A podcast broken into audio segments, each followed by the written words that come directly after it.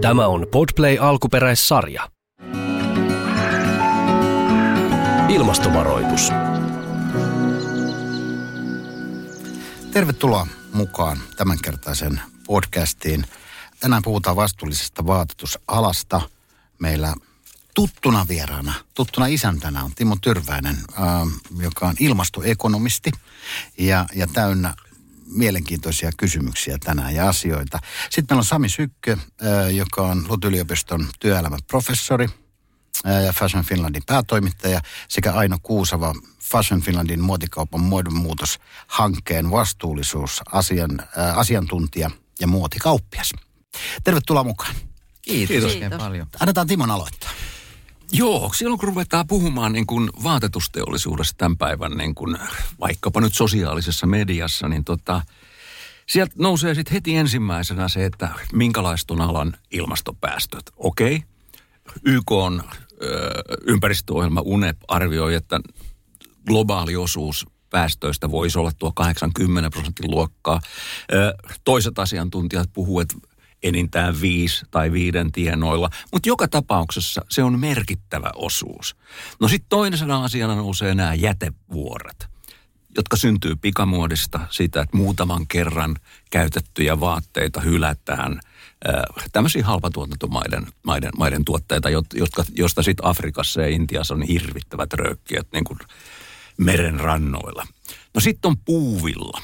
Puuvi, ja puuvilla on niin kuin tavallaan näissä tekstiilialan vaihtoehtoiset materiaaleista ilman muuta se kaikkein ympäristöongelmallisin. Se on vesisyöppö. Olen juuri oppinut, että yhden teepaidan valmistamiseen kuluu kaksituhattaseitsemänsataa litraa puhdasta juomavettä. Mutta puuvilla myös sen viljely vaatii valtavasti tota, semmoista maapinta-alaa, jota voitaisiin käyttää ruoantuotantoon, metsittämiseen ja sitä kautta hiili, eli hiilinielujen kasvattamiseen. Ja sitten on vielä kysymys lapsityövoimasta, mistä on niinku vuosikymmenten aikana pyritty saamaan, pääsemään eroon, mutta josta ikään kuin huhujen mukaan, niin kuin kylillä puhutaan, että oikeastaan niin kuin hyvin erilaisissa vaiheissa tätä vaatetusteollisuutta voi olla tätä riskejä, että edelleen tätä lapsityövoiman väärinkäyttöä. Mm. Miten te kuuntelette, Sami, aina tätä? No mä kuuntelen tätä siis tuota, tietenkin kauhulla, että tällaiset tiedot leviävät ympäri maailmaa ja sitten toisaalta vähän hymyilen, koska näitä toistetaan niin kuin joka tuutissa näitä samoja viestejä, mutta kukaan ei oikeastaan kyseenalaista eikä vertaa niitä mihinkään.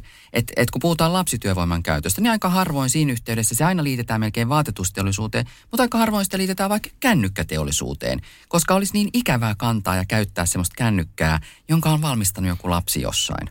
Mutta tämähän on siis, tästähän on uutisoitu, että näin tapahtuu.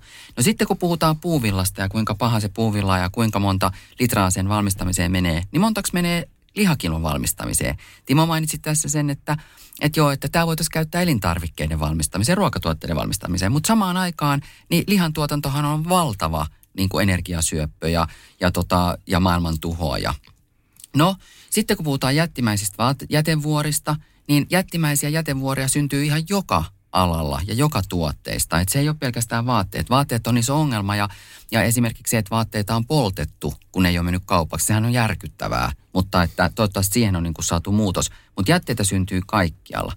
Ja sitten kun Timo mainitsi, aloitti tällä, että, että nämä merkittävät ilmastopäästöt, jotka UNEPin Y K:n ympäristöohjelman mukaan on kahdeksan–kymmenen prosenttia, ja toiset asiantuntijat Timo mukaan sanoo, että yli viisi prosenttia, niin lukuja on myös kaksi prosenttia. Ja mihin tässä verrataan? Onko tämä kaikista niin kuin tuotteista, joita valmistetaan? Ei kai suinkaan koko maailman päästöistä, koska mä löysin semmoisenkin tiedon, että pelkästään ruokajäte aiheuttaa kuusi prosenttia kaikista näistä, tota niin, niin, näistä ilmastopäästöistä. Eli se, että me jätetään syömättä ruokaa, aiheuttaa kuusi prosenttia. No se, että me valmistetaan kuinka monelle biljardille ihmiselle vaatteet, jos se on kaksi prosenttia, niin kummasta on helpompi päästä eroon siitä ruoan jätteestä, vai siitä, että meidän täytyy käyttää näitä vaatteita? Mitäs Aino? No siis samoilla linjoilla tässä ollaan, että me ollaan tietysti huolissaan, on itse huolissaan kuluttajana, on itse huolissaan muotikauppiaana, mitä, mitä on mahdollisuuksia edessä ja, ja sitten tota, tässä asiassa ja kiertotaloudessa, että mitkä on suomalaisten niin kuin pee koo-yritysten myös mahdolliset tai mahdollisuudet vaikuttaa näihin asioihin, kun, kun niin kuin tietyllä tavalla lähdetään siitä.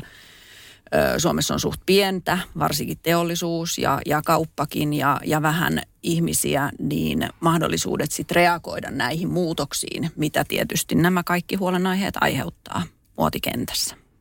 Eli suomeksi sanottuna niin se, että, että, tota, että kaukoidässä valmistetaan, suuret jätit valmistaa epäinhimillisissä oloissa vaikka vaatteita, niin suomalaisen muotikauppiaan on niin kuin vaikea puuttua siihen muuta kuin sillä tavalla, että ei sit myy sitä tuotetta. Mutta kun sekin voi olla epäselvää, että mistä se tulee, minkälaisissa oloissa on valmistettu, että suuret toimijat pystyy valvomaan sitä tosi hyvin. Mutta yksittäinen muotikauppias kivialassa, niin mitkä on sen mahdollisuudet? Että kyllä se niin kuin hankala, hankalaa hommaa tämä on.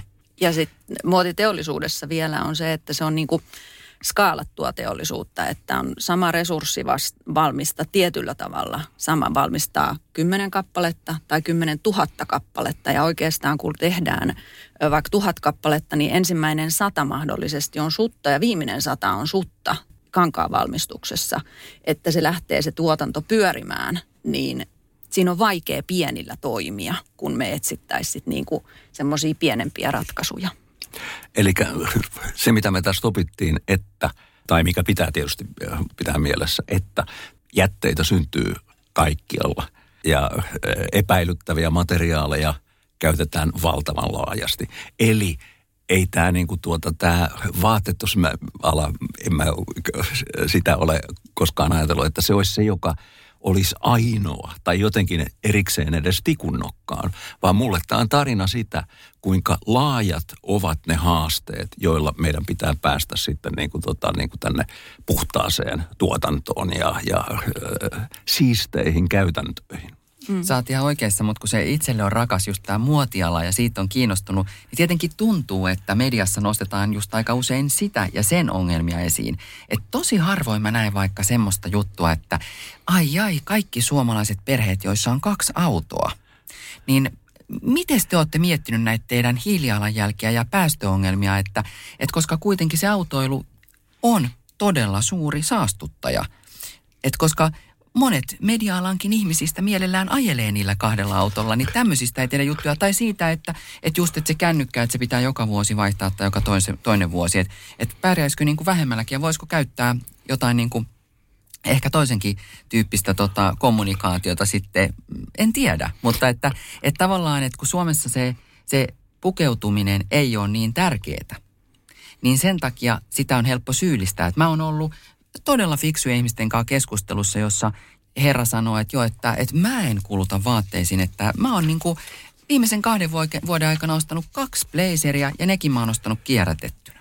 Ja sit mä oon sanonut, että niin, mutta sähän oot just rakentanut uuden talon ja sulhan on kaksi pientä lasta ja näähän on kaikki sellaisia asioita, jotka, ja teillä on kaksi autoa. Niin sitten hän on, että niin, mutta me tarvitaan isommat tilat, kun meillä on kaksi lasta ja me tarvitaan kaksi autoa, kun meillä on ne kaksi lasta. Eli tavallaan se selityshän kyllä löytyy, mutta otetaan huomioon ja muistetaan, että hän on vain kaksi kierrätettyä takkia ostanut. Mutta sitten taas siitä päästään siihen, että suomalaiset ylipäätään ostaa hirveän vähän vaatteita suhteessa kulutukseensa ja siihen meidän elintasoon. Että me ollaan ihan siellä eurooppalaisessa häntäpäässä. Meidän taakse jää lähinnä itä-eurooppalaisia, entisiä Itä-Euroopan maita tai entisiä Itä-Blogin maita. Ja kengissä me ollaan toiseksi viimeisiä. Meidän taakse jäi vain yksi maa. Ja kun mä sitten katon näitä ihan meidän näitä päästöjä per kansalainen, niin arvatkaa monentena Suomi on, siis kokonais, kokonaispäästöissä niin maailmassa. No en osaa kyllä sanoa. Se on, siellä, hyvä se on siellä kärkipäässä. Tämä on sitä meidän mm. raskasta teollisuutta, joka tuota niin, että meillähän hyvin suuri osa, valtaosa sähköstä nykyään tuotetaan vihreästi, mutta sitten on raskas teollisuus, joka tota, joka päästöt on isot. Mm. Varsinkin terästeollisuus, terästehdas Raahessa. No lähteitä on varmasti siis monia, ja tota, mutta mä oon löytänyt verkosta tämmöisen tiedon, että, että kaikkein eniten tuottaa siis päästöjä Kiina, sen jälkeen Yhdysvallat, sitten Intia, Venäjä, Japani, Saksa, Kanada, Iran, Etelä-Korea, Indonesia, Saudi-Arabia, Meksiko, Australia. Tämä on pitkä lista, ja Suomi löytyy sieltä viisikymmentäseitsemän. nämä on luultavasti niin kuin absoluuttisia määriä. Näin se varmaan ja, on, mutta tämähän, ainahan tämä on lukupeliä, kuten Timo ekonomistina niin. tietää. Se on lukupeliä ja lukuja voidaan lukea niin monella tavalla. Se on vaan mun viesti tässä keskustelussa. Öö, Sami ja Aino, teillä molemmilla on vahva tausta Fashion Finland-yhteisössä. Mikä Fashion Finland on ja mikä on sen missio?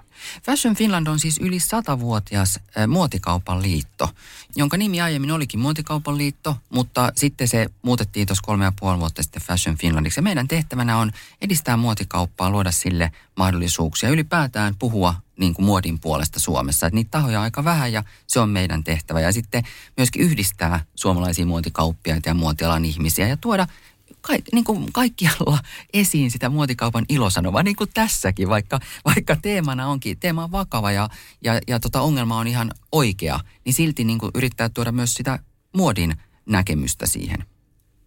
Kyllä, ja, ja siis tota, yksi tärkeä on monipuolinen tarjonta, että se säilyy niin kuin suomalaisessa muotikaupassa on tarjontaa monessa niin kuin laadussa ja hinnassa ja, ja monenlaisessa luokassa ja asiakaspalvelu on meillä. Niin kuin Fashion Finlandissa yritetään miettiä siihen joustavia ja, ja siis monenlaisia pikkukaupunkeihin sopivia ratkaisuja. Ja, ja tota, sitten onhan meillä niin kuin todella iso osaaminen esimerkiksi kylmään tai ul, ulkoilemaan pukeutumiseen, niin, niin se on sellaista osaamista, mitä me yritetään sitten kanssa vaalia.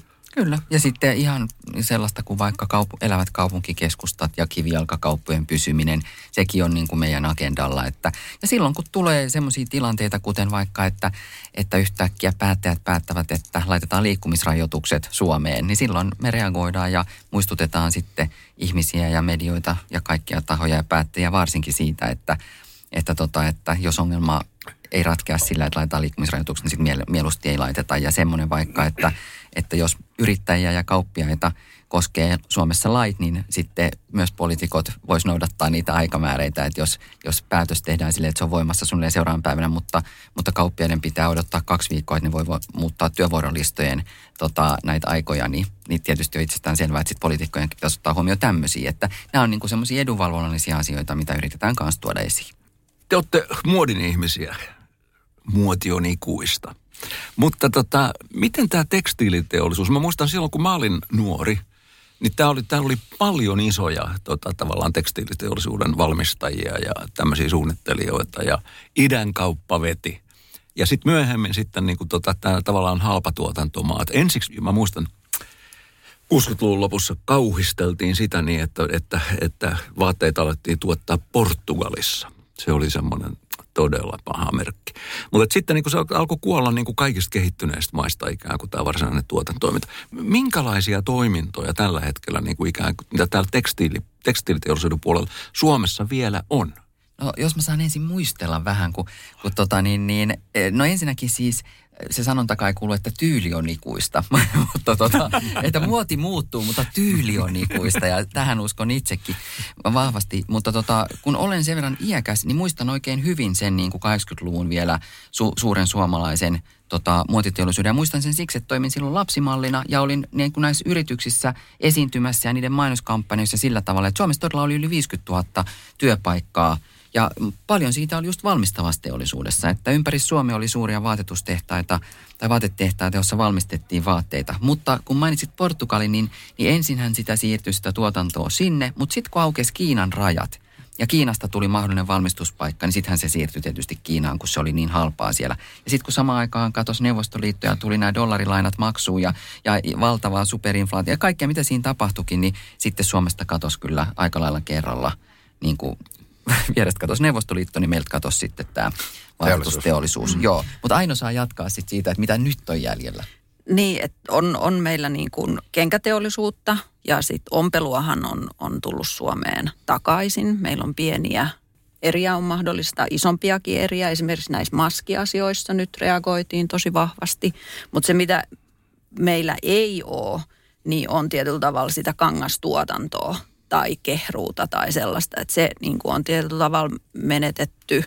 Ja jos mietitään vastuullista tai kestävää tehdasteollisuutta, että jos sitä aletaan uudestaan sitä infraa rakentaa, niin miten paljon siihen pitää laittaa sitten, sitten niitä hiilipäästöjä kiinni, että onko se vastuullista rakentaa niitä infroja, rakennuksia tai teollisuutta niin kuin näillä, tällä mittakaavalla, vaan että mitä pitäisi olla, onko modulaarisia ratkaisuja tai jotain muuta.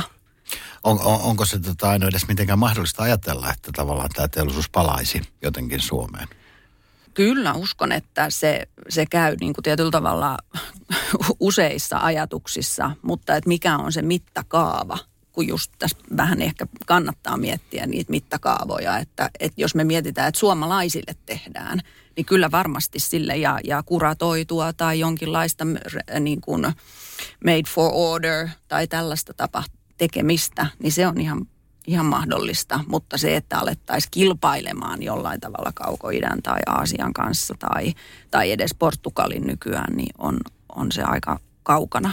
Kenkä- ja nahkaosaamista. Kenkäosaamistahan meillä onhan meillä kuomat tehdään mun ymmärtääkseni Suomessa ja monta muutakin. Mutta siis halpatuotannonkaan me ei voida lähteä kilpailemaan eikä varmaan tarvettakaan. Mutta se, mitä me voitaisiin tehdä, on niinku erikoistua ja tehdä täällä semmoisia asioita, mitä ei ehkä maailmalla tehdä tai tehdä ne paremmin. Ja se, mitä mä ajattelen ylipäätään vaatetusteollisuuden tulevaisuudesta, kun nyt jo on nähty viimeisen, viimeisen parin vuoden aikana, että kierrätys on lähtenyt tosi kovasti niinku nousemaan ja suomalaiset rakastaa näitä secondhand kauppoja esimerkiksi. Niin tota, ja nyt, nyt mä tiedän suunnittelijoita, jotka tekee jo niinku vanhoista vaatejätteistä. Eli kun niitä vaikka vanhoja teepaitoja, valkoisia teepaitoja tai mustia teepaitoja on maailmassa niin kuin miljoonia, miljoonia, miljoonia. Niitä on, niitä on tota varastoitu tiettyihin paikkoihin. Niin suomalainen Tuomas Merikoski käy nyt etsimässä niitä ja tekee niistä uusia vaatteita. Ja tavallaan, että voitaisiin me kehittyä täällä vaikka maailman parhaaksi siinä, että me, me niin kuin tehdään täällä kierrätetyt vaatteet uudestaan. Et koska meillä on kierrätysjärjestelmä muutenkin hyvä, Aino tuntee paremmin vielä sen, että miten Suomessa tekstiilejä kierrätetään. Mutta voisiko se lopputulossa olla se, että niitä myös valmistetaan täällä ja semmoista ompelua niin kuin palaisi takaisin. Kyllä, ehdottomasti niin kuin kiertotalouden puolella Suomessa tapahtuu paljon, että sitten on tietty nämä kuidut ja, ja muut sellaiset innovaatiot, joita nyt on, on Suomessa. Ja Länsi-Suomen siis toi... Joo, Lounais-Suomen jätehuolto niin. On Paimiossa se, se tota, laitos, joka purkaa tekstiiliä sellaisella omalla innovaatiollaan, tutkii, että mitä ja. se on syönyt se. se. Vielä, vielä tästä, niin kuin tästä tavallaan tulevaisuuden näkymistä, niin siellä Fashion Finlandin ö, kotisivuilla niin kuin viitataan juuri siihen, että... Tota, että Suomessa tämä, nämä muotiyritykset, ne on niin kuin hyvin suunnittelijavetoisia. Niin sitten se, että se kysymys, että, että jos meillä niin kuin tavallaan ala on suunnittelijavetoista muotiala, niin tota, miten se saa siivet? Vaatiiko se siivet ulkomailta kansainvälisestä tuotannosta? Vai voiko sä saada ne siivet täältä Suomesta? No siis se, että miten brändit kehittyy, niin sehän onkin tosi kiinnostavaa. Ja nyt sosiaalisen median aikakautena ne voi kehittyä ihan vaikka siellä niin kuin sosiaalisessa mediassa. Että tavallaan, että, että jos se tuote on tarpeeksi erilainen ja kiinnostava, niin sillähän on saman tien globaalit markkinat. Mutta se, että missä se valmistetaan, niin jos on esimerkiksi vaikka Fashion Finlandin gaalassa äskettäin, niin oli finalistiehdokkaana sellainen suomalainen koruyritys, ja ne tekee ne itse ne korut, kun se on tietysti pientä toimintaa. Mutta sitten jos lähdetään isompiin, että saa tavallaan idean, niin tähän on just tämä Fashion Finlandin muotikaupan muodinmuutoshanke, niin neuvoo tämmöisiä yrityksiä. Mitä sä sanoisit Aino, että miten, että jos sulla on niinku hyvä brändi, idea ja sulla on hyvä tuoteidea, niin mihin sä meet valmistuttaa vaatteet? No pitää miettiä sen kuluttajan ja sen kohde, kohdeasiakkaan mukaan, mutta mä näen, että Suomessa on todella paljon osaamista ja innovaatioa siihen, että mietitään millä tavalla näitä ja halua siihen kiertotalouteen ja niiden resurssien uudelleen miettimiseen. Ei, ei niin kuin mietitä sitä, mun mielestä se, niin kuin, se trendi on nyt, että mietitään sitä koko kaarta, sen tuotteen koko kaarta, ei ajatella enää sitä lineaarista, että tässä tehdään tuote ja tässä on käytetty, ja, ja vaan että millä tavalla se mahdollisesti jo se, mitä minä suunnittelen, ei ole niin kuin neitseellisistä materiaaleista, vaan kierrätysmateriaaleista ja millä tavalla sitä muokataan, jotta se pääsee sit seuraavalla omistajalla myös käyttöön mahdollisesti uuden kokoisena muokattuna versiona ja voi ostaa vaikka jonkun ohjeistuksen, että miten sitä muokataan. Esimerkiksi Sofia Ilmanen tekee sellaista zero waste-tuotetta.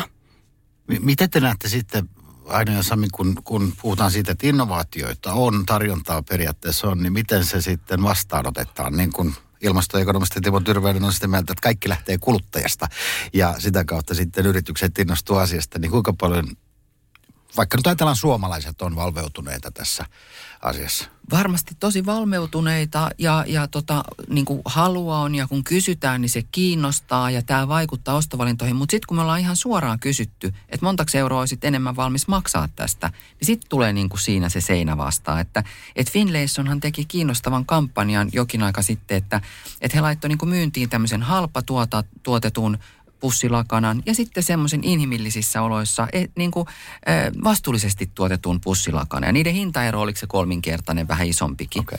Ja tota, kun asiakas osti sen halpatuotetun, niin se, hänen piti allekirjoittaa oikein semmoinen paperi, että hän on ymmärtänyt, että hän ostaa tämän. Okay. Niin sehän oli siis valtavan suuri se ero valitettavasti sen halpatuotetun niin kuin hyväksi, että mitä ihmiset sitten osti. Että, että tavallaan, että joo, me ollaan niin kuin valveutuneita, me tiedetään ja me halutaan. Mutta sitten koko vastuullisuus on aika hähmäinen käsite. Sitä voidaan kaupata kaikenlaisen viherpesun avulla kaikessa toiminnassa, ei vain vaatetusteollisuudessa. Ja sitten kuluttaja on niin kuin, kuitenkin äänestää lopulta aika usein sen hinnan perusteella, ellei kyseessä ole niin kuin ylivertainen design tai brändi. Silloinhan kuluttaja on valmis maksaa melkein mitä vaan, että, että vaikka pandemian aikana tietyt huippumuotitalot nosti koko ajan hintojaan, ihan vaan sen takia, että kun niiden myynti laski, niin samalle nosti hintaan, niin ne sai kuitenkin liikevaihdon ylöspäin. Ja ihmiset ostaa, kun se brändi on niin vahva. Mm, mm. Et, miten, miten nämä isot brändit sitten, kuinka valveutuneita tai vastuullisesti he niin kuin valmistaa, vai onko tavallaan siinä maailmassa mitään? On siis, onhan siellä tehdään hirveästi töitä. Et meillä oli esimerkiksi Fashion Finlandin seminaarissa just pari viikkoa ennen kuin pandemia aikana alkoi silloin keväällä kaksituhattakaksikymmentä, niin tota, H and M:ltä vieraana, puhuja vieraana, se heidän vastuullisuusjohtajansa. Ja kyllähän he tekee niin kuin, että heillä on kokonainen osasto miettimässä sitä, mutta ennen kuin on ne, ennen kuin on ne kierrätysjärjestelmät ja ennen kuin on ne materiaalit, niin hankalaa se on. Niin sitä tehdään koko ajan ja koko ajan tulee enemmän enemmän semmoisia tuotteita, jos lukee tehty kierrätetystä polyesterista tai tehty niin kuin mer, mer, meristä kalastetusta tota, ää, muovista, peräisin olevasta kuidusta. Että kyllä sitä tehdään, mutta se haaste on niin suuri, että tavallaan sen, niin kuin se, että se selätetään, niin kyllä se kestää ja vie aikaa.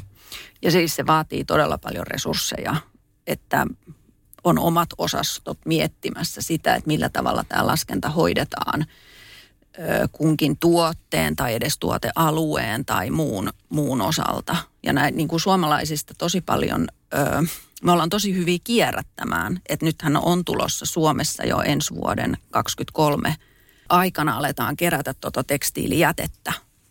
Ja nyt on jo kolme ja puoli miljoonaa suomalaista öö, pystyy tuomaan tekstiilijätteet kunnalliseen tekstiilikeräykseen, mikä on ollut todella suosittua. Että aikaisemmin tämä muovi, silloin kun sitä alettiin kierrättää, niin se nousi niin kuin semmoiseksi tosi injutukset, että joka, joka paikassa pitää olla paikka, minne mä pystyn tuoda muovejani. Niin seuraavaksi on kyllä tekstiili vaikuttaa olevan sellainen, että se niin kuin me koetaan se tosi tärkeäksi. Mutta tämä hinta-asia on, on niin kuin vaikea, että, että kun se halpa tuote on sen verran halpa, niin mikä on se, että vastuullisuudesta, millä tavalla me maksetaan, että, että tarvitaanko siinä sitten oikeasti sellaista regulaatiota siihen puuvillan hintaan, että siinä olisi komponentti sille saast, niin kuin veden käytölle, jolloin se sitten hinta nousisi ja mahdollisesti ne vaikka selluloosakierrätyskuidut kuidut, olisi kilpailukykyisempiä siinä ohella.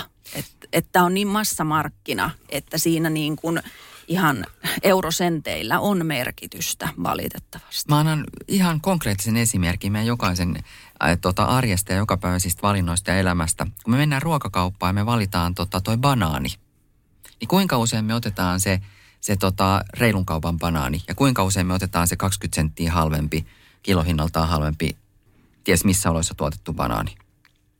Mm. Niin, me, niin niitähän ei olisi molempia tarjolla, jos ei aika paljon otettaisi sitä tavallista banaania. Ja huomaa, että itsekin taistelee senkaan. Niin kuin, että, ja, ja lopulta sitten, niin kuin, mä oon selittänyt itselleni esimerkiksi niin, että okei, että toi nyt toi, toi huonos, huonoissa oloissa tuotettu, että se on vähän kypsempi, niin mä otan sen.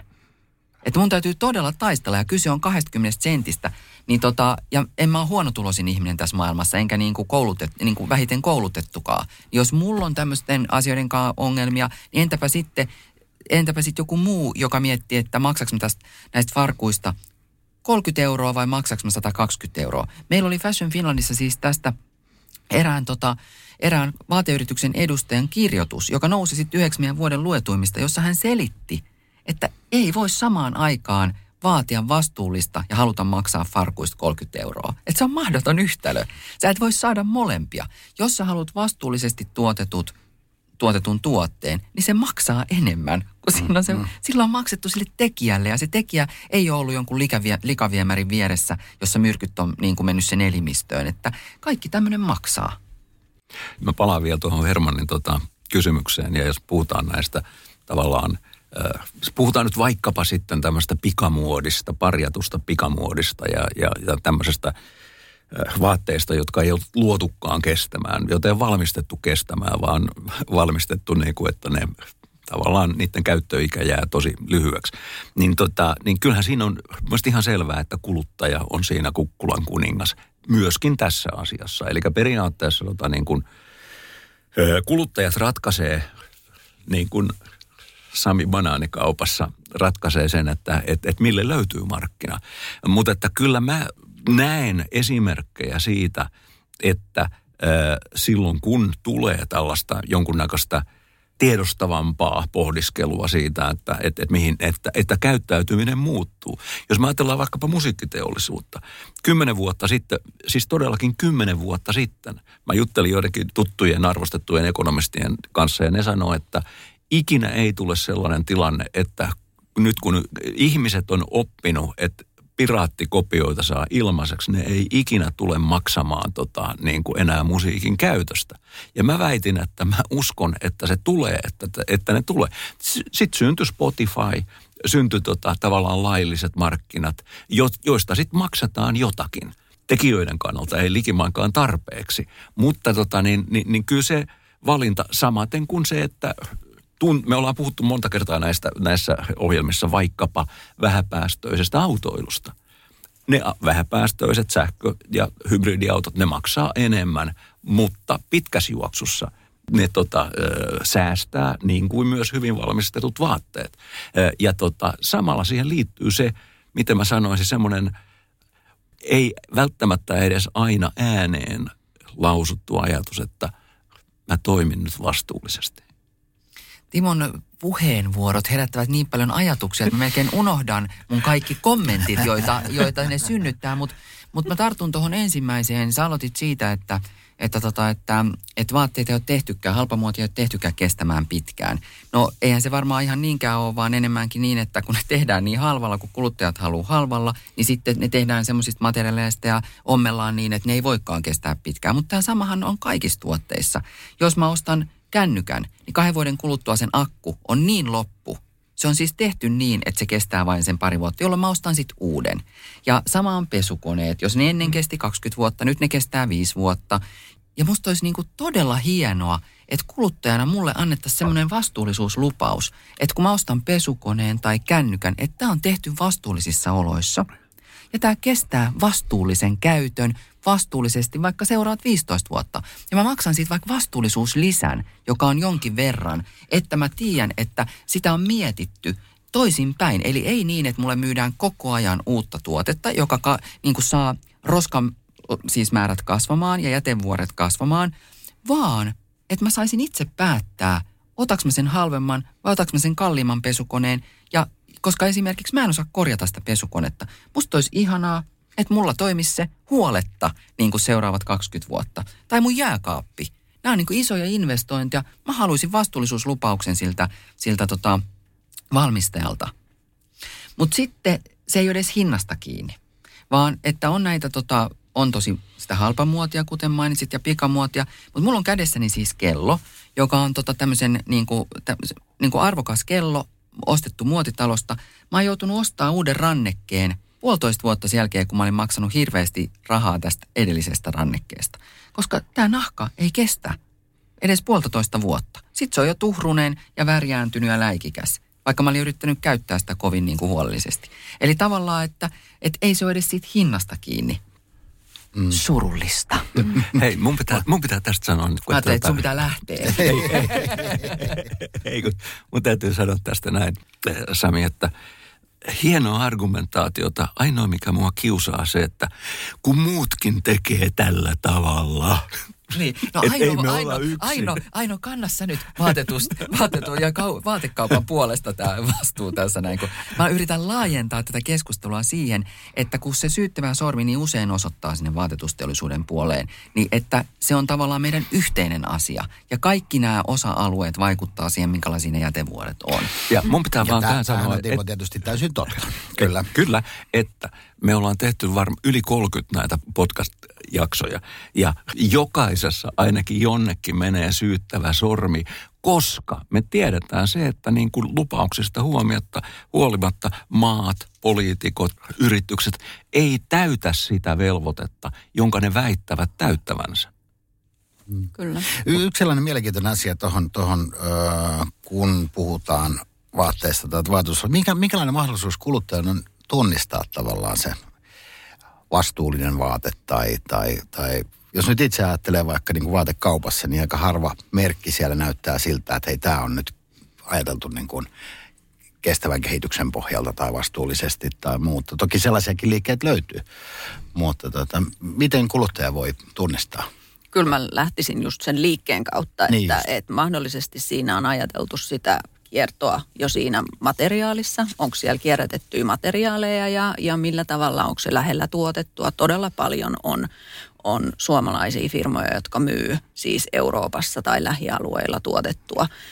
Mutta sitten vaikeintahan on ehkä tietää sit siitä materiaalista, esimerkiksi jostain neuletta, että miten se kestää tai miten mä oon halukas sitten harjaamaan sitä villakammalla sitten, että miten se pillingin kestää. Et siinä, siinä meillä on niinku tietyllä tavalla vähän hävinnyt tatsi siitä, ja verkkokaupassa se on vielä vaikeampaa, mutta ahkeralla palauttamisella sitten voi siitä pitää huolta, että saa sellaisia laadukkaita, että se ei välttämättä korreloi siihen hintaan, niin. Mutta tota, E U:stahan on tulossa näille vihreille väittämille todella, todella ja muutenkin on tulossa vastuullisten tuotteiden paketteja ja asetuksia ja direktiivejä siitä, että tämä kiertotalouspaketti kokonaisuudessaan kattaisi sitä koko sen tuotteen, kaikkien myytävien tuotteiden elinkaarta, jotta se on, on varaosia tai kierrätyskuituja tai huolto-ohjeita ja muuta tällaista, että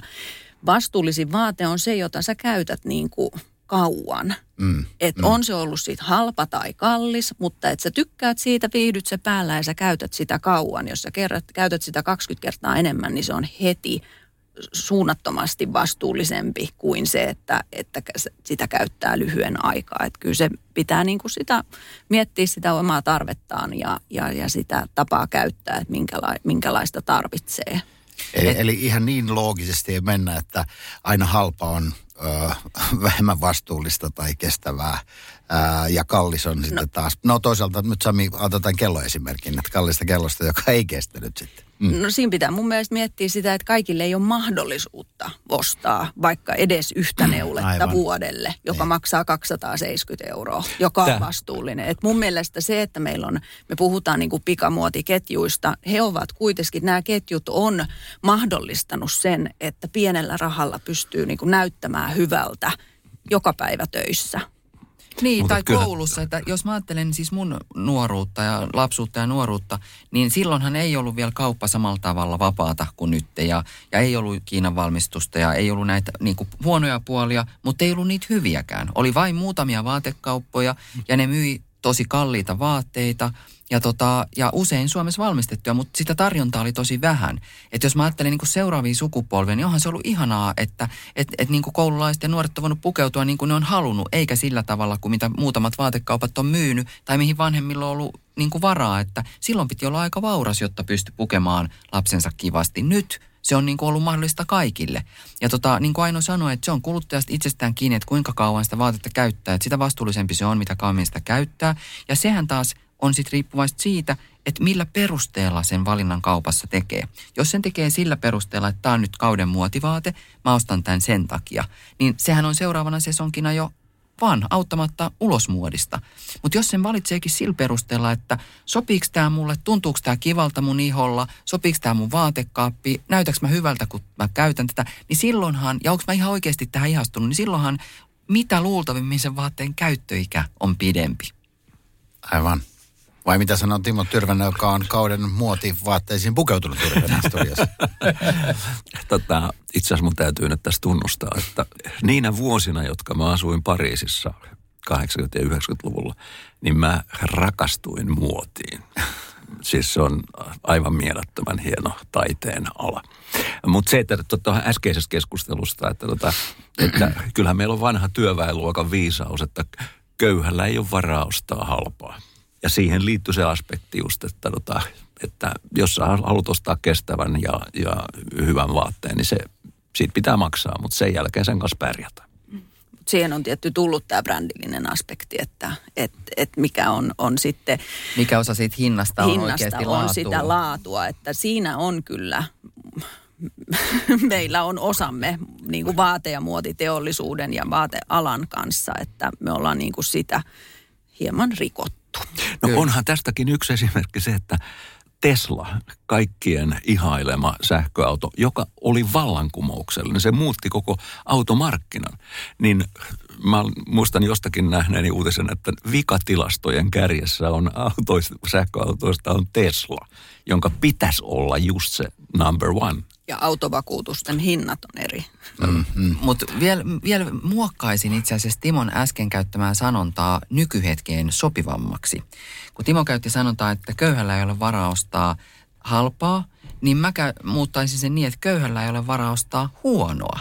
Koska se halpakin voi olla joskus hyvä. Että kyllä mä oon ostanut halpaketjuilta vaatteita, jotka on kestänyt tosi pitkäänkin. Mutta sitten lisäisin siihen vielä semmoisen, että vaatettahan voi myös aina muokata. Et mä esimerkiksi käytän tosi paljon niin kuin ompel- ompelijapalveluita, että et sitä muokataan mun niin kuin kullaiseenkin elämäntilanteeseen ja vartaloon sopivaksi. Että, että tota, et mä en niin kuin luovuta kovin helpolla. Et jos mä oon tehnyt virheostoksen sin, sillä tavalla, että mä en ole käyttänyt jotain vaatetta pitkää aikaa, niin mä mietin sitä, että voiko sitä muokata niin, että mä alankin käyttää tätä. Ja tosi monta kertaa se on onnistunut. Hei, mä, mun on pakko hypätä nyt yhteen semmoisen asian, joka mua on mietityttänyt. Ja tää on nyt tämä iso hehkutus näistä puupohjaisista, puuvillaa kor- korvaavista tota, niin kuin, niin kuin tekstiilikuiduista, joita on hehkutettu, että suuret muotitalot on niiden perässä. Ja ne, niin kuin, onks nämä oikeasti niin mahtavia juttuja? Arvaa, miksi Timo, ne suuret muotitalot on näiden perässä. Syy on tietenkin se, että ne janoaa ratkaisuja tähän ongelmaan, koska ne haluaa edelleen pysyä bisneksessä. Ne haluaa edelleen myydä tuotteita ja se on tosi paljon helpompaa, jos ne tuotteet vastaa tulevaisuudessa sellaiseen, sopii semmoiseen maailmaan, joka tulevaisuudessa on. Elikkä vastuulliseen, vastuullisesti tuotettuihin, ei saastuttaviin ku, niin kuin kuituihin. Että et, ei tarvitse niin kuin kristallipalloa nähdäkseen, minkä takia ne niin kuin janoaa näitä ratkaisuja. Ja Suomessa niitä nyt sitten tarjotaan. Mutta onhan ympäri maailmaa ananaksen kuorista tehdään siis nahkaa. Ö, onko se hämähäkin se, että tehdään alusvaatteita? Siis, siis tämähän on niin kuin loputon. Nyt Suomessa L A B-muotoiluinstituutissa, joka kuuluu siis L U T-yliopistoon, siellä tutkitaan nyt sitä, että voidaanko hiuksista tehdä kuituja.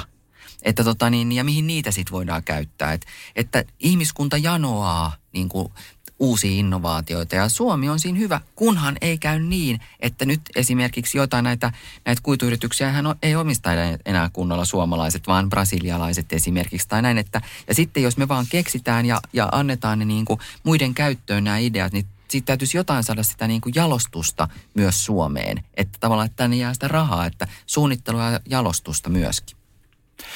Oletko Sami aloittanut juuri L U Tin yliopiston työ, työelämäprofessorina. Miten tuo vastuulliset näkökohdat heijastuvat sun työsuunnitelmissa tulevassa?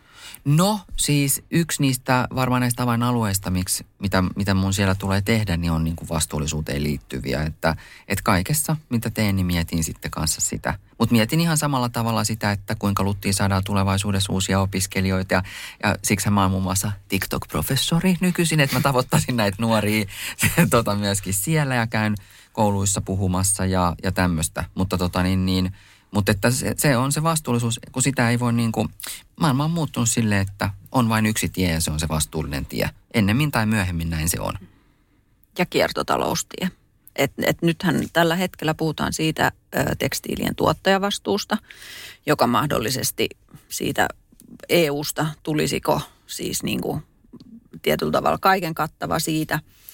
Ja tota, Suomessa on jo kuntien järjestelmää sille tekstiilikeräykselle. Jos tulee sitten tuottajavastuu, niin mahdollisesti ne tuottajat isommat yritykset voi sitten kerätä siitä sen käyttöön, mahdollisesti helpoiten käyttöön saatavan tekstiilin, jolloin meille jää sitten niin kuin Suomeen käsiteltäväksi jotain muuta.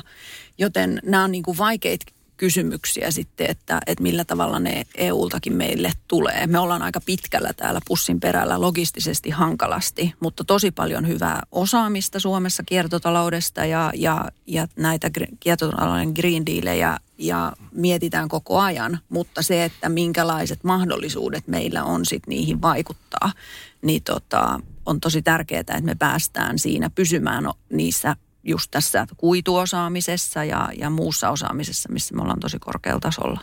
Mä vielä sanoisin sen siis LUTiin liittyen, että mähän on työelämäprofessori, mutta siellähän on niin kuin akateemisia professoreita ja, ja tutkimus, tutkijoita ja tutkimusyksiköitä, jotka miettii koko ajan näitä, että siellä esimerkiksi siellä on oma kuituprojektiinsa muuten LUTin puolella, just tämmöinen tota, vastuullisesti tuotettu kuituprojekti. Ja sittenhän siellä on siis hankintaketjuihin erikoistuneita professoreita, iso joukko, jotka miettii sitä, että miten ne hankintaketjut voidaan järjestää niin, että ne on vastuullisia, että se on ihan pääteemoja siellä. Ja sitten myöskin LUTissa on siis valtavan tasokasta niin kuin energia-insinööripuolta, että, että se on ihan niin kuin Suomen johtavia yliopistoja siinä, että energia, energiantuotannon puolta koulutetaan siellä.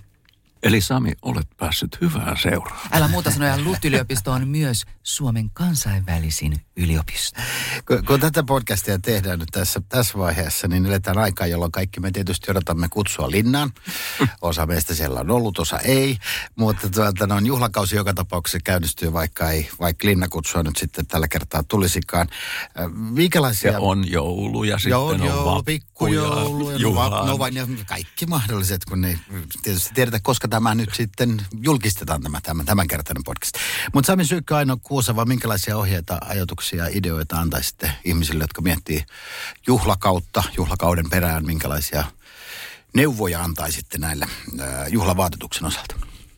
Samanlaiset neuvot kuin mihin tahansa pukeutuminen. Ensinnäkin suomalaisethan on tosi hyvin juhlapukeutujia. Et me me tota, niin, panostetaan hyvin paljon juhlapukeutumiseen. Ei ehkä niinkään siihen arkeen, mutta juhlavaatteet meillä on aina upeat ja kunnossa. Että, et tosi paljon tunne ihmisiä, jotka ostaa melkein jokaiseen juhlaan, niin kun miettii, että pitäisikö olla jotain uutta. Ei aina tarvitse olla uutta. Et voi olla sellaisia juhlavaatteita, joita voi käyttää niin kuin vuodesta toiseen. Mutta, tota, niin, niin, mutta ehkä kaikkein tärkeintä juhliin mennessä on kuitenkin se hyvä tunnelma, Hermanni. Mitä sä aina sanoo? No kyllähän se lähtee. Tässä on aika pitkä tauko ollut näissä juhlissa. Että kai sille vaatakaapille juhlapuolelle mennään sillä lailla, että vähän mittaillaan, että mitä, mitä tässä on nyt. Mitä ehkä mahdollisesti on tuolle koolle tapahtunut tässä kahden kolmen vuoden. Että realismi on siinä sellainen niin kuin alkulähtökohta. Et, mutta tota, kaikkien pitää saada nauttia niistä juhlista. Ja ehdottomasti on kierrätetyt juhlavaatteet ja iltapuvut ja kaikki tervetulleita ja, ja, ja tosi hyviä esimerkkejä siitä. Ja, ja omasta siis vaatekaapista voin sanoa, että kun vuosien mittaan on ostanut ja hankkinut ja jopa teettänytkin juhlavaatteita, niin se on aika kiva, kun niitä voi sitten niin kuin eri vuosina ottaa mm. käyttöön. Että tota, et mäkin olen ollut vaikka Linnanjuhlissa selostamossa silleen, että mulla on ollut joku kolme vuotta aikaisemmin hankittu vaate, jota mä en ole siinä välissä juurikaan käyttänyt. Se tuntuu ihan taas uudelta. Mutta sittenhän se on vaan, että pitää pitää ne mitat. Että se menee, se menee päälle. Se oli itse asiassa aika hauska tämä ainoa. Sinun äh, ohjeesi sille, että realismia on. Itse pukenut juhlakaudella. Realismi kannattaa muistaa tässä. Ja, ja mulla taas tuli tästä Samin kommentista, että pitää olla hyvä tunnelma. Jos on liian pienet kengät, niin se on saa, saletti, että tunnelma on tukossa. Hei, painetaan mieleen tämä Timo, Timon juhlakauden pukeutumisvinkki, koska se on taivaan tosi. Kyllä, ei liian pieniä kenkiä ja ainoalta realismia. Ehkä liian pieni voi vaatekin voi olla hankala. Voi olla, kyllä. Kiitoksia kovasti tästä. Tämä oli. Kiitos. Kiitos.